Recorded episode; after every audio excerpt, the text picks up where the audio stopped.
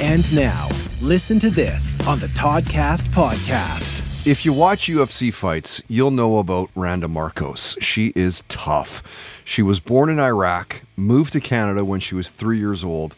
She competed in the Ultimate Fighter 20 finale where she lost a close split decision, but you've seen her fight in UFC 186, a win, UFC 202, a loss, lots of wins, some losses on UFC on Fox. UFC Fight Nights as well. She's scheduled to fight October 23rd at UFC Fight Night 196. And when Randa was a guest, we talked about the benefits of using CBD oil. We talked about aliens, growing up in Windsor, Ontario, binge watching horror movies and paranormal witness. She talked about watching tape of her opponents before they fight, being a contestant on the Ultimate Fighter TV show. And Randa talked about when she thought that parents should enroll kids in martial arts.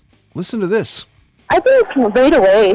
Really? like really, you you really learn a lot about yourself. Like whether it's wrestling or like jujitsu or judo or anything like that. It's really, really, it, it really helps kids grow and helps you stay away from other things, like stay away from drugs and stuff. I had a pretty rough upbringing, and and that wrestling definitely kept me away from a lot of things and helped me help me find myself. So I really think like right away, the sooner the better. Right, that's cool. But, but definitely don't push your kids into it. Let them just find it.